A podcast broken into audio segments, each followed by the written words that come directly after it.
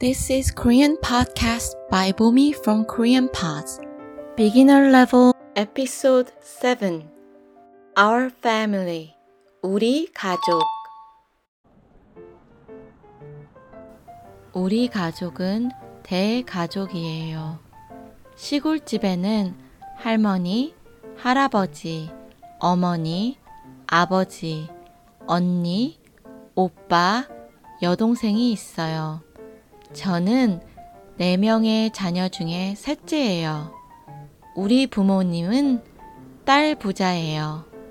딸 셋에 아들 하나 있어요. 오빠는 저보다 한 살 많아요. 언니는 저보다 세 살 많아요. 여동생은 저보다 두 살 어려요. 할아버지, 할머니는 연세가 많으세요. 저는 할머니, 할아버지가 건강하게 오래 사셨으면 좋겠어요. 우리 부모님도 연세가 많으세요. 두 분 다 65세가 훨씬 넘었어요. 부모님 연세를 생각하면 슬퍼져요. 하지만 두 분 모두 건강하셔서 참 다행이라고 생각해요. 제 팟캐스트 1편을 들으셨으면 아실 거예요. 우리 가족은 동물 가족도 대가족이에요. 얼마 전에 너무나도 슬픈 일이 있었지만 기쁜 일도 있었어요. 기쁜 일과 슬픈 일은 같이 오나 봐요. 6개월 지난 새쌍둥이인 둘째 소망이를 누가 데리고 가 버렸어요. 소망이 기억하나요? 얘가 소망이에요. 너무 이쁜 아이인데 고양이들 다 산책하라고 밖에 내보냈는데 둘만 돌아오고 소망이는 안 돌아왔어요. 소망이는 집에서 멀리 가는 애가 아니고 항상 형제들과 같이 뛰놀며 다녔죠. 추측하기로는 시골로 캠핑하러 놀러 온 외부 사람이 소망이를 데리고 간 것 같아요. 목줄에 소망이 이름과 우리 전화번호도 적혀 있는데 말이죠. 한국은 길 고양이가 많은 편이라서 고양이 납치하는 것을 심각하게 생각하지 않나 봐요. 너무너무 슬펐어요.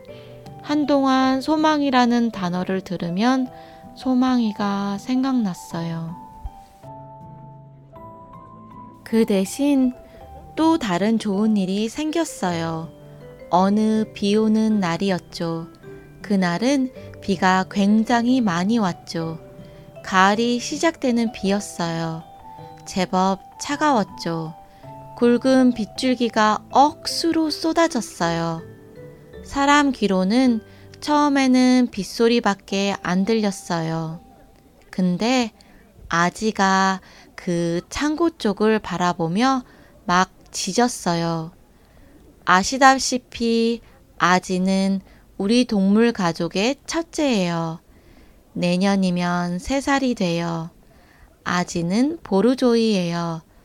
보르조이는 러시아 국견이래요.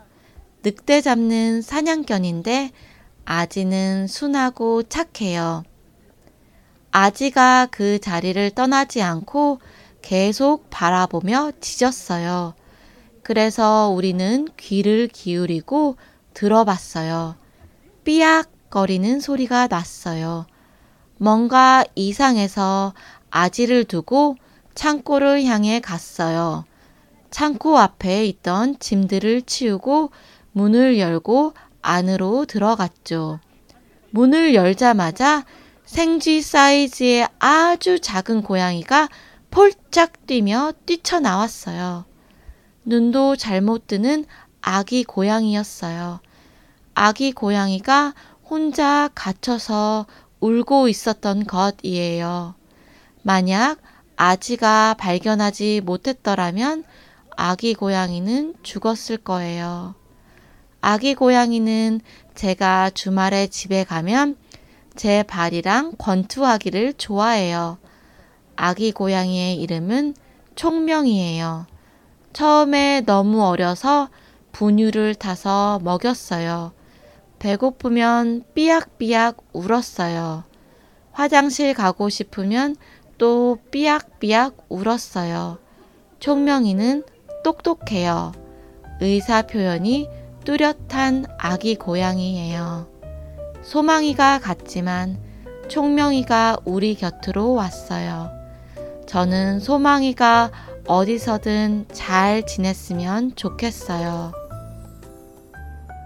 From here onward, you will hear real conversations with a native Korean at a ticket booth.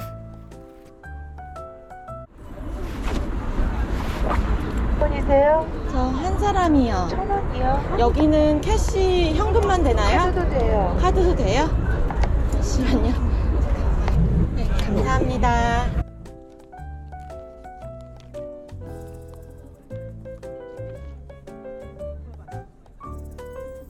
다음 에피소드는 한국의 궁전 덕수궁의 가을 풍경을 보여드릴게요. 지금 제가 가고 있는 곳이에요. 덕수궁의 풍경은 매우 아름다워서 사람들이 사진을 찍으러 많이 와요. 다음 영상 놓치지 않으려면 구독과 알림 설정 부탁드려요.